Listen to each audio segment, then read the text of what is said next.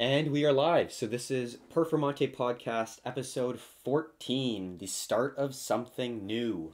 Going to be a little bit teaser, so uh, I'll let Nathan start it off. Hey everyone, welcome to the 14th episode. Glad to have you here. Today is the first day of December, and we are going to be starting something new. Still going to be podcasting, but we're hoping to deliver one podcast episode every day for the month of December just because we know Christmas is going to be looking a little bit different. The holiday season is going to be a little bit more lonesome. So you're welcome to come chat shit with me and Keith here.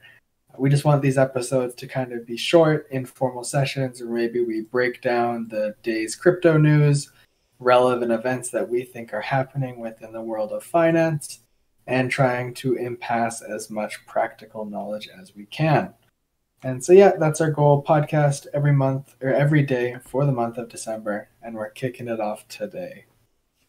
Yeah, and what better way to start it off? First, just looking at the overall markets. We haven't made a podcast in a minute, so uh, obviously, huge news for Bitcoin. Uh, we, to be completely honest, I think we called that pretty well perfect in terms of the break and retest of the 10k zone. Right when we saw that nice squeeze, like around 10.1, uh, back in kind of like mid October, were really calling bullish. And uh, if you haven't been following our Discord or TikToks or or really any social media platform other than the podcast, you would have definitely known um, that would have been a really good opportunity. So hopefully you guys are profiting. Hopefully you guys have some level of ex- exposure in the market, and uh, we can talk about different opportunities, not just BTC, um, because you know there's equities, there are different alts that we are looking at. So uh, yeah, hopefully you're doing pretty well. So in short, massive move to the upside. Uh, right now, I think it's looking like an ascending triangle. Uh, what are your takes, Nathan?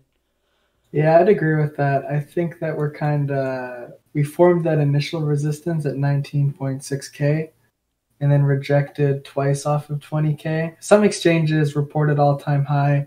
I think Maturity did. I know uh, spot on Binance Bitcoin slash USDT USDT did reach an all-time high. Love to see it.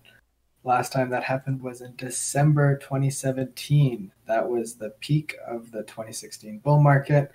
And now here we are in December now, but November 2020 when the all-time high was broken. And with the halving having just been in May, I think we're looking forward to another 12 months of bullish market or so as we fall in accordance with that uh, two to three year bear market, one to two year bull market cycles that we have been seeing year over year. But that does not change the fact we haven't retested 20K, which I think is a major milestone within the current market structure for Bitcoin. We've bounced off of it twice with solid rejections, but once we confirm buying interest at 20K, mm-hmm. then we're going to be looking to set new highs. Yeah, I, I completely agree. I think some people are almost but like they're bearish just because they didn't accumulate throughout 2019 and, and kind of 2020. And um, a lot of people are wanting pullbacks, but I kind of tell people like if you're waiting forever, you're eventually going to miss this train. Um, and it's climbing pretty quickly. So like like Nathan and I have been talking about, um, you know, we get asked all the time, what's the exact perfect time to enter. Well, if you're a complete novice in trading, I would definitely suggest yes, it's great to have TA knowledge and it's good to be able to use leverage to your advantage and and trade instead of just invest, but dollar cost averaging especially in a bull market when you're averaging in within the lows with if it pulls back 20% 25 30% these pullbacks will happen right and if you are not prepared for these emotionally you're going to be selling because you're going to think, oh my God, I'm going to lose all my profits. This is not going to go back up. It looks so terrible. But at the end of the day, you, you got to look back, look at the weekly, look at the daily. And um, I think that's how really Performante has really been able to kind of keep it good head on its shoulders in, in terms of a branding kind of company because at the end of the day, we're global macro perspective in a crypto world, I think. We're not just looking at Bitcoin chart, and that's all we're looking at. We'll look at gold, we'll look at silver, we'll look at the dollar, we'll look at stocks. Um, all these different assets play a role in how we view the market in cryptocurrencies. So, um, Yeah, it's multi-asset analysis, and I think not enough people do it. Um, Nathan and I always talk about what stocks are doing, what the dollar's doing. Um, we can even talk about gold and silver right now. Actually, um, we were actually just talking about how silver is actually looking really bullish uh, if it does pass the around twenty five dollar range. Um, any, any thoughts on that? Yeah. So just to add on, it seems like at least within the world of silver, we've found the pretty firm bottom near twenty two dollars, with a couple areas to confirm it as support and it looks like we're trading in a descending triangle. And I think if we break above $25 per ounce, confirm it as support, then realistically $29, $30 doesn't seem so far away. Have been in a little bit of a bear trend while equities and crypto have really been taking off. It's interesting to see uh, metals on the sideline in this kind of circumstance. And there's been a lot of uh, speculation as to what's going on if the last uh, metals run was organic with accusations going against JP Morgan. And now that they kind of got outed, now it's trading in downward consolidation while the rest of the market's hot, not appreciating, and it's not generating cash flow. People are dropping it. They're moving. They're moving elsewhere with their money. Mm-hmm. Yeah. I think S and P gapped up to all time highs today. Dow fell back below 30k. Nasdaq's up the market's speculating they're looking to take on risk, and right now I think the primary risk that they're the, they're taking on is in tech stocks, growth stocks, crypto, and unfortunately neither gold or silver. Yeah, it. I think it comes in phases. Um, you know, there was a point in time when gold and silver were absolutely mooning, and kind of everything else was sitting on the sidelines. And it's not like gold and silver is retraced back. Actually, let's look at the lar- larger time frames. I was looking at the Nasdaq, but um, yeah, like we're talking about gold consolidating and pulling back. Let's say like thirteen ish percent from its high it made of around two thousand dollars. But if we take it back, if we take it back to the weekly, we broke out of a fourteen hundred dollar level of resistance, and that was the bottom right there. So from $1400 all the way to 2k is a massive move it's like a 50% move right so i think it's good to have perspective and understand that we just have a massive push to the upside. We unfortunately broke below the previous all time high, which was around 1900. Uh, we're trading around 1810 now, so um, not ideal. We even saw the monthly close. So, yeah, the gold isn't looking great. Like I said, um, or like Nathan, Nathan said, silver is, in my opinion, looking better. Um, you definitely went over the exact steps that I'm looking to have confirm me before the entry for that. But yeah, it's looking pretty good. Um, let's just take a step back into the NASDAQ here because uh, tech definitely does look like it's uh, getting a lot of love here by the overall markets. We see a nice squeeze right here. Very well respected symmetrical triangle, and then you got that nice zone of confluence that is finally breaking to the upside. Does look like we have traded above that previous all-time high today. Yep, we did. So, uh, well, I guess yesterday or today was that uh, day for the all-time high. So overall, I'd say completely agree with you on that.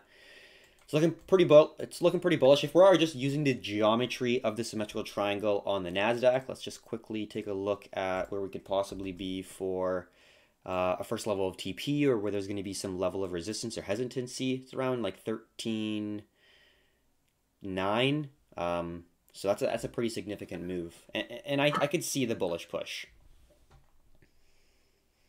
Yeah, we're at a point where realistically people are looking to take on those riskier assets.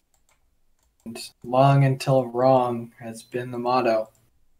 Yeah. Just want to keep speculating, keep going with whatever the momentum is, but Definitely. with with all these vaccine news or with all the vaccine news, positive outlook in that regard, it does not seem that it'll slow down anytime soon. They say that the stock market's a speculation into what will be happening six months from now. And if this is how it's dealing now, then why would it slow down? Because it seems with the way vaccines are developing, Trump's getting out of power, so we're going to see some higher level of financial, socioeconomic stability. as they explore new trade deals, different levels of international cooperation. It doesn't seem like there's much of a further downside unless we just see a true capitulation of the economy. But I think we're get, we're straying away from that reality and more towards the light at the end of the tunnel, metaphorically speaking. Yeah, I definitely agree. It's a weird situation we're in because earlier this year, I was thinking the first option where equities would fall a significant amount. I was definitely worried about crypto, but the asset that I was not worried about was metals because I, I genuinely think that um, if that were to happen, if there was a major economic downturn, the US and central banks around the world are not going to just let people starve and um, have malnourished kids and stuff. They're, they're going to print money because they can in order to try to sustain the living conditions and that way create a massive amount of inflation, especially in a country that is so consumer uh, uh, heavy, I guess you could say. Uh, like, let's say, unlike Japan, they're not very um, forgiving of prices increasing, so they don't have a whole lot of uh, deflation, but or they do have a little bit of deflation, but they're very stable. Unlike the United States, it's a very consumer-facing country. They like to buy shit at the end of the day. So, um, you know, that velocity increases and then they're inputting more and more fiat currency into the system. That's a recipe for uh, gold and silver to absolutely moon. Um, and, and we're not really anywhere near that environment right now. Uh, the US dollar is falling by a decent amount. We were looking at that 91 ish, 92 zone for the DXY, which is the US dollar currency index, and it fell below it, right? And we've seen a symmetrical triangle right here back in kind of like March all the way to May, move to the downside, strong impulse push. We saw a wedge, strong impulse push to the downside again, and uh, I think we're kind of gonna really take a move to the downside until like 88 is kind of the next major level of support right here. So if the US dollar is falling, that means that there is people that are willing to take on a significant amount of risk. The only real time that people are going to be looking at the US dollar is when there's massive uncertainty, massive fear within the overall markets. Like we saw at the start of the COVID pandemic, everyone rushed to the dollar, gold, silver, crypto stocks, everything fell except for like Japanese yen and the US dollar. So the only real environment where that would be feasible would be if there was like a massive second wave which was way more significant than the first one and and and like we touched on before with the vaccines like Pfizer's already I think in their phase 2 studies I don't exactly know but they got some really positive data and um, that's going to be creating a lot of certainty obviously. So I think long until wrong and look for continuation patterns to the upside. 100% on the same page there. I'm really interested to see how 2020 wraps up just because it's been a pretty wild year so far and who knows maybe we're not out of the woods yet because anything can happen. There's no rhyme or reason sometimes for how events occur and 2021 could start with a bang but either way tune into our daily podcasts.